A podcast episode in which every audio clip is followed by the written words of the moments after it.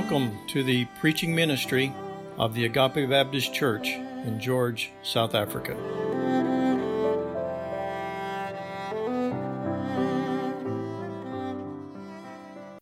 Good morning. It's good to uh, be together this morning to uh, worship the Lord, hear from Him out of His Word. We're in Ephesians chapter 4 this morning, if you'll find your, your places there. Ephesians chapter 4, and I'd like for us to, um, to read from verse 17. Verse 17 Now this I say and testify in the Lord that you must no longer walk as the Gentiles do in the futility of their minds. They are darkened in their understanding, alienated from the life of God because of the ignorance that is in them, due to their hardness of heart they have become callous and have given themselves up to sensuality, greedy to practice every kind of impurity. but that is not the way you learn Christ. Assuming that you have heard about him and were taught in him, as the truth is uh, in Jesus, to put off your old self, which belongs to the former manner of life and is corrupt through the deceitful desires and to be renewed in the spirit of your minds, and to put on the new self, created after the likeness of God in true righteousness and holiness. All right, we'll stop at that point, and uh, we'll come back to those. Uh, those sections at another time. But this morning, we want to focus on the first part of this uh, section, verse 17 uh, through 19. And Paul, in this section, is going to uh, bring us back to where he began in chapter 4. Notice there in verse 1, he says, I, therefore, the prisoner of the Lord, urge you to walk in a manner worthy of the calling to which you have been called. So in verse 17, he's returning to this, uh, this initial theme of his admonition to us to walk according to who we are in Christ. Notice how he says it again in verse 17. Now, this I say and testify in the Lord that you must no longer walk as the Gentiles do in the futility of their minds. This word um, walk, uh, Paul liked to use as a metaphor for how we live. It, uh, the word literally means to, to walk about. And it was used, used in that way, literally, to walk, but the, most of the time we find it we find it being used as a metaphor for the way we live, our conduct. And the remainder of the letter, Paul is going to admonish us concerning the new life that we have in Christ. You remember the first three chapters, he laid this foundational truth of what God has done for us in Christ, who we are in Christ, and uh, this heavenly calling we've been called to. And now, in the, this last three chapters, he's going to show us the natural outworking of that life, of who we are in Christ, this new life, and what it should look like. As you think back to these believers in Ephesus, you realize that they were saved out of a society that was as wicked and depraved as one could imagine. At the center of this pagan city was the uh, the temple, this great uh, temple to Artemis or Diana. It's considered one of the one, seven wonders of the world at that time. And like in the other pagan cities, this uh, temple complex was the center of the, of the, of the city's life and morality, or you should say the lack of morality, because like in most of the uh, most all of this pagan worship, there was this uh, indulgence, there's this total giving over to every sin and passion and perversion that uh, could be imagined. You could add to that the reality here in, in Ephesus, this uh, temple to Diana, the grounds of this temple were an asylum for convicts, for criminals, people who uh, wanted protection from being arrested or prosecuted, they could stay on these grounds. There were some 400 meters across, and uh, they could just live there.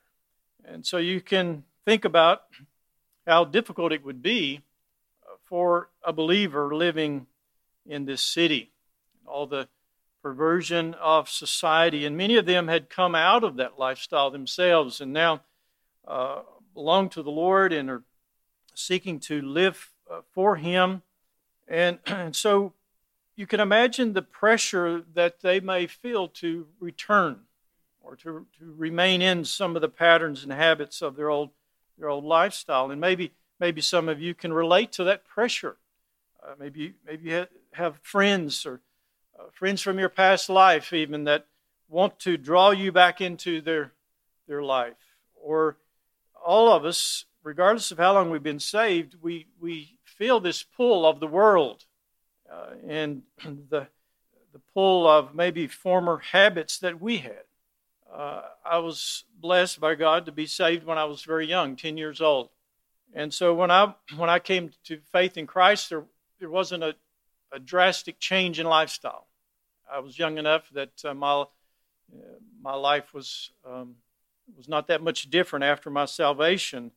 And yet, as I, as I began to grow in my faith and, and got older and even went into uh, high school, I was more and more aware of this conflict between who I was in Christ and the world and the, the way of the world around me and the norms of uh, the unsaved world around me. And so I never really quite fit in to, uh, uh, to, the, to the group, to the crowd, to the, to the majority of people that I knew. And in this section, Paul is going to deal with this. He's going to show the clear distinction between the way of the world and the new life that we have in Christ. It is natural for us to want to fit in uh, wherever we're at. We, we want to be able to, to be liked and to fit in. And, and there is no virtue in being different just for the sake of being different or being odd. But God has called us to be light in a dark world. And when we walk with Him and in obedience to Him and to honor Him, we're going to be out of step with the world. It's just inevitable. We're not going to fit into the, the way of the world if we're living for God. And the difference that uh, there is, is, is not just an outward difference. It's not just um, the different way that we uh, talk and the different way that we act and the different places we go to and, and all of those outward differences. It is a, a fundamental difference now that we're saved. We, have been changed. We've, we've been transformed. And this new uh, person has been created in Christ. And we have a whole new outlook on life. We have a whole new way of thinking, whole new priority of life. The Spirit of God now resides within us. If you remember back to chapter 2, where Paul there writes that we were dead before. In our old life, we were dead in trespasses and sin, but now God has made us alive together with Christ, and He's raised us up, and He's seated us with Him in the heavenly places in Christ Jesus. And so now he is calling them and calling us to live this new life in Christ. He says in verse 17, I say and testify in the Lord. This is a, a solemn charge. The way that he's worded it, it comes out, uh, it's a very solemn thing. The word testify uh, was also used in uh, 1 Thessalonians chapter 2 in verse 12, where it's there translated charged.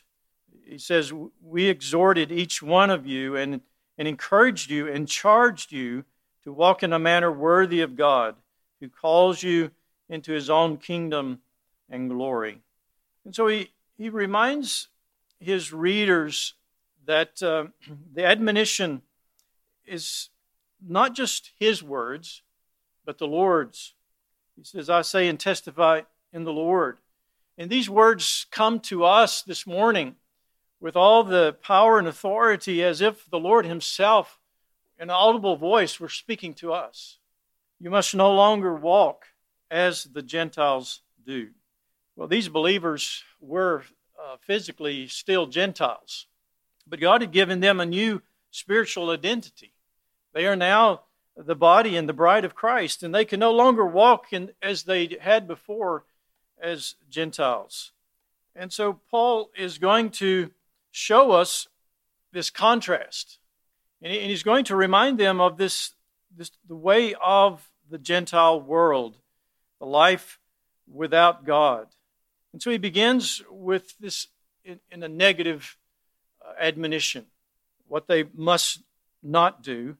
And he reminds them really what is in the world and these characteristics of the world. So in verse 17 to 19, he describes this hopeless spiritual condition of the Gentile, the Gentile world. that word translated Gentiles is the word ethnos, and it just simply means people or nations. And uh, as it's often used in the New Testament, it distinguishes uh, between the Jews and these pagan nations. But here he's using it in a more general way to describe all of those who are without God. And uh, we, we often use the word world that way. We, we see that used also in the Bible. And John, in particular, uses the world to describe the unsaved, not just the world system, but the people in the world that are without God. And uh, it's, um, it probably uh, fits better in our context to think about the world rather than just Gentiles. We, we don't tend to use that, that terminology today. But it's the same idea that Paul is dealing with here as he refers to Gentiles. He's talking about the, the unsaved world around them. First of all, Paul says that the world's thinking is futile. Verse 17 Now, this I say and testify in the Lord that you must no longer walk as the Gentiles do in the futility of their minds. Futility simply describes that which is empty, it's without purpose, it, it comes to nothing. And it translates an Old Testament word that we are, you know, probably familiar with. It was often used, uh, especially by Solomon, the word vanity. You remember in the in the book of um, Ecclesiastes, uh, he repeats that word often as he describes the, the emptiness, the worthlessness the, of everything without God. He says in chapter 1, verse 1 I have seen everything that is done under the sun, and behold, all is vanity and a striving after the wind. Pretty good description, isn't it, of uh, this hopeless pursuit. He, he repeats that that word over and over through the, the book. And he's driving home the point that all of, all of life and, and all of its pursuits without God is vanity. The, the Afrikaans tevergeefs really describes what he's getting at here with the idea of futility. Notice Paul doesn't say in our text that their deeds are futile, which often they are, but he really gets right to the, to the heart of the problem. He says their thinking is futile. Uh, also in 1 Corinthians 3 um, and verse 20, we see there the Lord knows the thoughts of the wise that they are futile. So it's, it's not, he's not dealing with uh, the problem of not being educated enough or not knowing enough. He, in many cases, those that are educated, that, are, that do have uh, you know, high education, in fact, many times is a drawback to trusting Christ because with wisdom or knowledge comes pride often and um, unwillingness to humble humble ourselves. And so we see in, in 1 Corinthians this, um, this emphasis upon the, the wisdom of the world and how that they've rejected God. If you want to turn turn to Romans chapter 1, I want us to go back to that um, passage you're, you're, no doubt familiar with from verse 18. Romans 1 from verse 18. That section is really an expansion of what Paul is saying here in our text in Ephesians. And I want to read just a part of that section beginning in verse 18, Romans 1. And it's a, it's a rather lengthy description of the world and its depravity and how it comes about.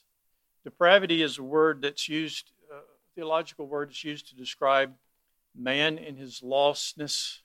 It doesn't mean that everybody is as bad as they could be. There's even some unsaved people that you know that, that are rather moral people and, and good neighbors and good, uh, good husbands or wives and so forth. But depravity means that, that um, on their own they cannot please God, they cannot glorify God, and um, they cannot even come to God apart from God's grace and drawing them unto Himself. Uh, verse 18 says, For the wrath of God is revealed from heaven against all ungodliness and unrighteousness of men, who by their unrighteousness suppress the truth. In other words, the, the natural tendency of man is to press down the truth, not listen to it. They don't want to hear it. For what can be known about God is plain to them. He's talking about creation. Because God has shown it to them. For his invisible attributes, namely the eternal power and divine nature, have been clearly perceived ever since the creation of the world and the things that have been made. So they are without excuse. For although they knew God, he's not saying they, they knew him personally, but they knew some things about God. They knew there was a, a creator. You can see it. He says they did not honor him as God or give thanks to him, but notice this last phrase they became futile in their thinking, and their foolish hearts were darkened. And that last statement, that last sentence there, brings us to the, Paul's next characteristic of the world, and that is that their understanding is darkened. And these two realities really go together a futile mind and a darkened understanding. They, they tend to, to be together in the mind of the unsaved. The mind and the heart are linked together. The sin of Adam and Eve brought a darkness upon the world. And all men are born into this spiritual darkness. Man on his, his own is unable to, to know God.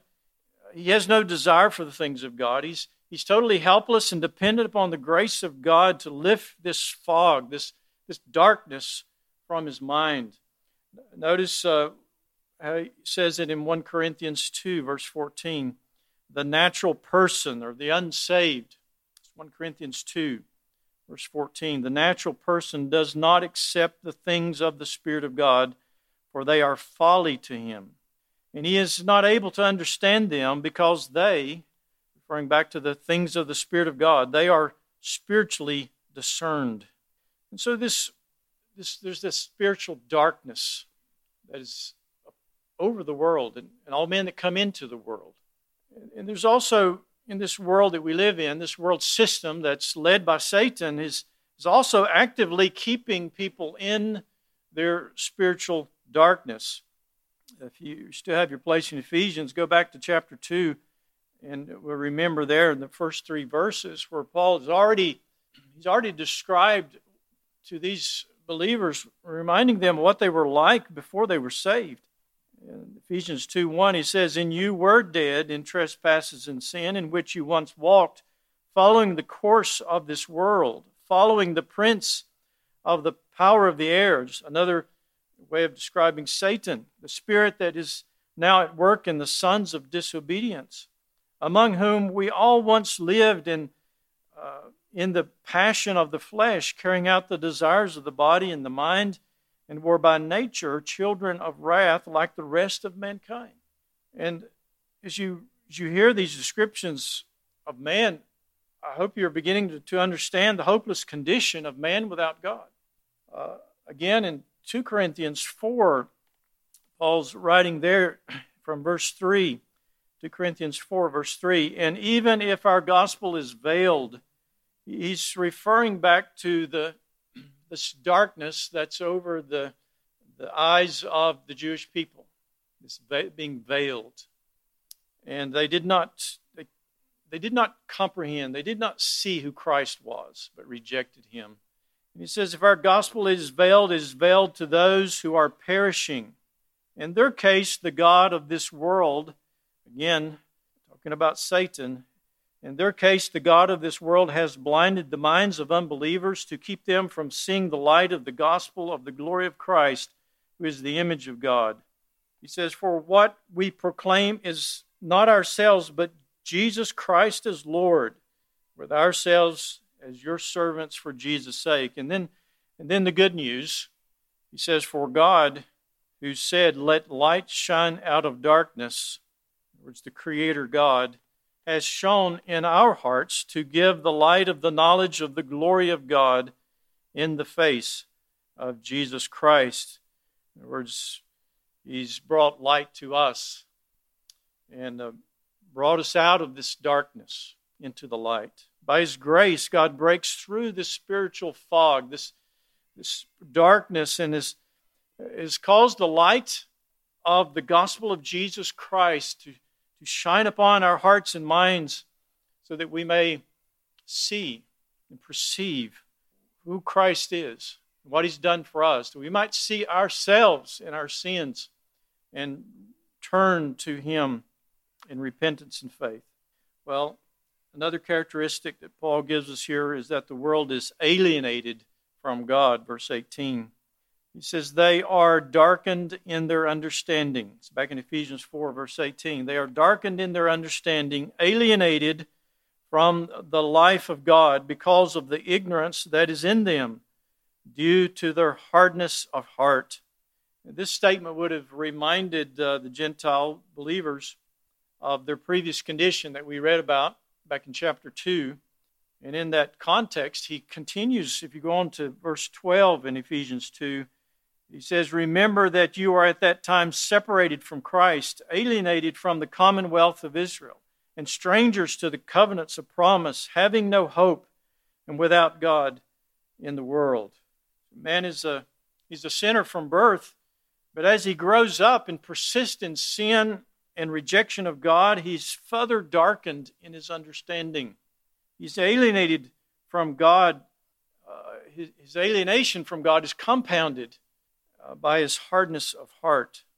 Early in Jesus' ministry, he confronted the Pharisees and the, Jewish leaders who, who, were very legalistic in their thinking about God, and they had um, perverted God's revelation from the Old Testament, the law, and um, Christ, in many ways, confronts that confusion and error of the Pharisees.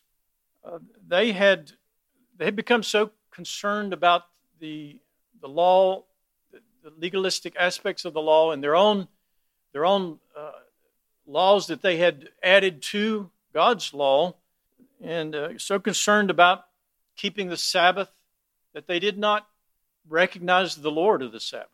They rejected the Lord of the Sabbath. In Mark chapter 3, we read just one of those um, confrontations. In Mark 3, Jesus goes into the synagogue, and there's a man there with a, with a withered hand. And the Pharisees are watching him to see what he's going to do. They suspect that he will that he might heal this person as, as he's going around different places. He's, he's healing people and and uh, they are looking for an opportunity to bring accusations against him. And so they're watching. And Jesus tells this man to come to him. He's got the withered hand. And he, he looks at these Pharisees and says, Is it lawful on the Sabbath to do good or to do harm, to save life or to kill? But they, they remain silent. They don't, they don't answer. verse 5 says, And he looked around at them with anger grieved at their hardness of heart. And Jesus tells this, this man with the withered hand, put out your hand, and, and the Lord heals him. And instead of the Pharisees, you know, marveling at the power of God and restoring this man's hand, they immediately go out and, and, and meet together, decide how that they can kill Christ. And so you see this, this hardening of the heart. When the heart rejects God and will not listen, it becomes stubbornly hardened to the Word of God. No doubt you've run across people that are just hardened in their hearts to, to, to want to hear anything about the Bible or Jesus or God. There's this hardening. Well, Paul moves to a, fourth description of the world, and that is that the world lives in the hopeless abandonment verse 19, he says, They have become callous and have given themselves up to sensuality, greedy to practice every kind of impurity. Uh, this is the only place that this word callous is, is used in the um, in the Bible, and it's uh, the the Ou Vertaling say ongevoelig, in the, in the Nuwe Vertaling afgestompt, and it's it's usually describes uh, it's used to describe this this losing of the capacity to feel shame or embarrassment, and, and it fits with the previous description of the hardness of heart. They tend to flow out of the other. This uh, persistent hard, hardening of the heart, rejection of uh, what you, your conscience tells you is right. If you, if you persist in that, you, you become callous and unfeeling to a sense of wrong. And we see that today often, more and more, don't we, in our society? The world around us is becoming more open. What, what was done, sins that were done in the past that were hidden, kept quiet now is paraded in front of us and, and bragged uh, about and promoted as, uh, as good. The nie vertaling vertaal vers 19 so hulle het heeltemal afgestomp geraak en hulle met 'n drang aan losbandigheid oorgegee om al wat fail is te doen this, this word translated sensuality, losbandigheid. It's used in the, in the New Testament to describe being to, to completely abandon any sense of moral restraint and to, to give oneself over to, to sexual lasciviousness. And so that's the, that's the end of the man in sin. There's this progression that you see move, that moves away from God, hardening of heart, an abandonment but from God, this um, becoming numb, uh, despondent. Uh, think about uh, cases of suicide in our society. Uh, all of those things culminate in what Paul is describing here. J. Vernon McGee, uh, but um, with the Lord now, but he's he was a, a preacher and a a, a, teacher of God's Word. He, he writes The Gentiles' continuance in the state of moral ineptitude brings them down to the level where they have no feeling of wrongdoing. Uh, there's a, a lot of folk like that today. They are apathetic. The result, resultant condition is to plunge further into immorality and lasciviousness. This vicious cycle leads to a desire to go even deeper into sin. If you paint the town red tonight, you'll have to have a, a bigger bucket and a bigger brush for tomorrow. The meaning here is to covet the very depths of immorality. Man in sin is never satisfied with sin. They become abandoned to sin. That is what is meant in Romans chapter 1 that God gave them up to all uncleanness through their own lust. You can reach a place, my friend, where you are an abandoned sinner. End of quote. Also, John MacArthur, writing in his uh, commentary on Ephesians, uh, says When a person determines to think his own way, to do his own way, and to pursue his own destiny, he cuts himself off from God. And when that happens, he cuts, cuts himself off from truth and becomes spiritually blind and without standards of morality. Without standards of morality, immorality becomes a shameless and calloused way of life. And when that is continued, it destroys the mind's ability to distinguish good from evil, truth from falsehood, and reality from unreality. The godless life becomes the mindless life. Well, in conclusion, Paul shows us uh, this reality of the world, the, the, the pagan society around us. And we're living in a time when we see our society uh, rushing headlong into this very lifestyle, this very things that he's describing, this abandonment of God. And our, our headlines today could read, They have become callous and have given themselves up to sensuality, greedy to practice every kind of impurity. Before we leave this passage this morning, I want us to see verse 20, where he says, But that is not the way you learn Christ. By God's grace, we've been saved out of this hopeless condition in the world. Colossians 1 13 and 14 says, He has delivered us from the domain of darkness and transferred us to the kingdom of His beloved Son, in whom we have redemption, the forgiveness of sins. This is the grace of God that's come to us. And as we consider this description of the world, it should cause us to have compassion on the world around us, those who are lost without God. And it, should help us to realize why they're not willing to listen oftentimes. It is uh, sometimes amazes us when we come to faith in Christ, we, we just often assume that other people also want to hear this good news, that other people will also be excited about what God has done for them. And often we find the opposite. They don't want to hear, they don't want to listen. And, and this is why. It's because of, of sin and the impact of sin and the darkness and the, and the hardening of heart. This is why we find it so difficult to, often to talk to our, our friends and, and uh, family members.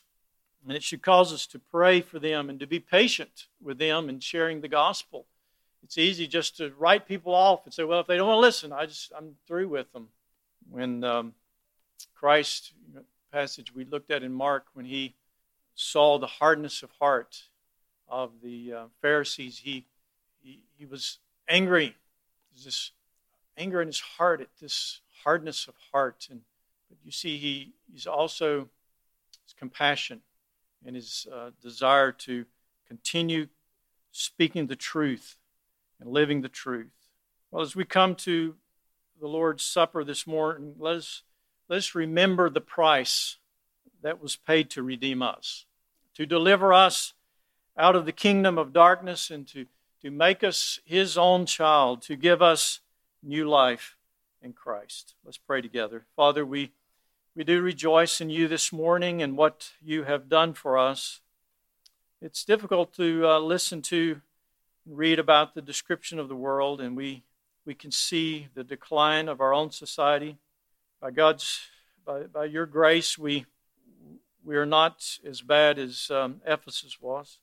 But in many ways, we see our Western world um, declining and moving further away from you, becoming more and more hardened to your word, more and more given over to practice every kind of uh, immorality.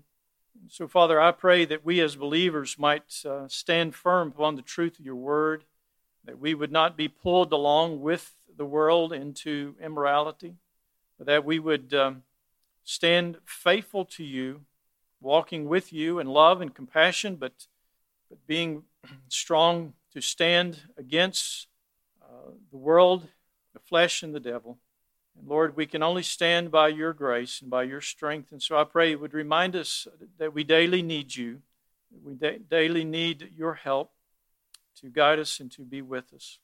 So, Father, as we come to in remembrance of what you did for us on the cross, Lord, I pray that as we've heard this message, it would uh, cause us to be even more thankful, even more grateful for your grace in our lives. We pray in Jesus' name. Amen.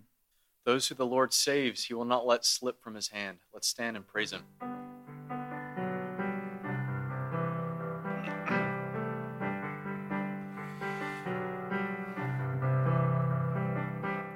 When I fear my faith would fail,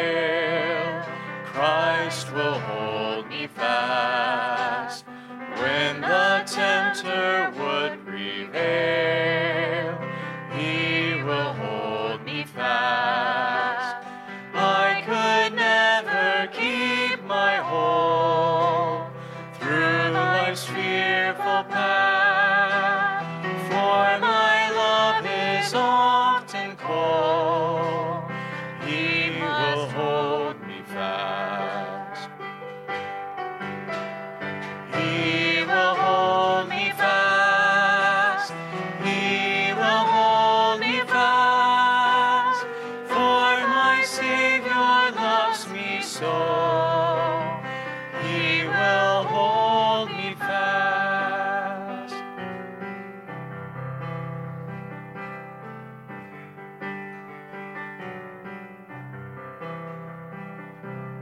Those he saves are his delight.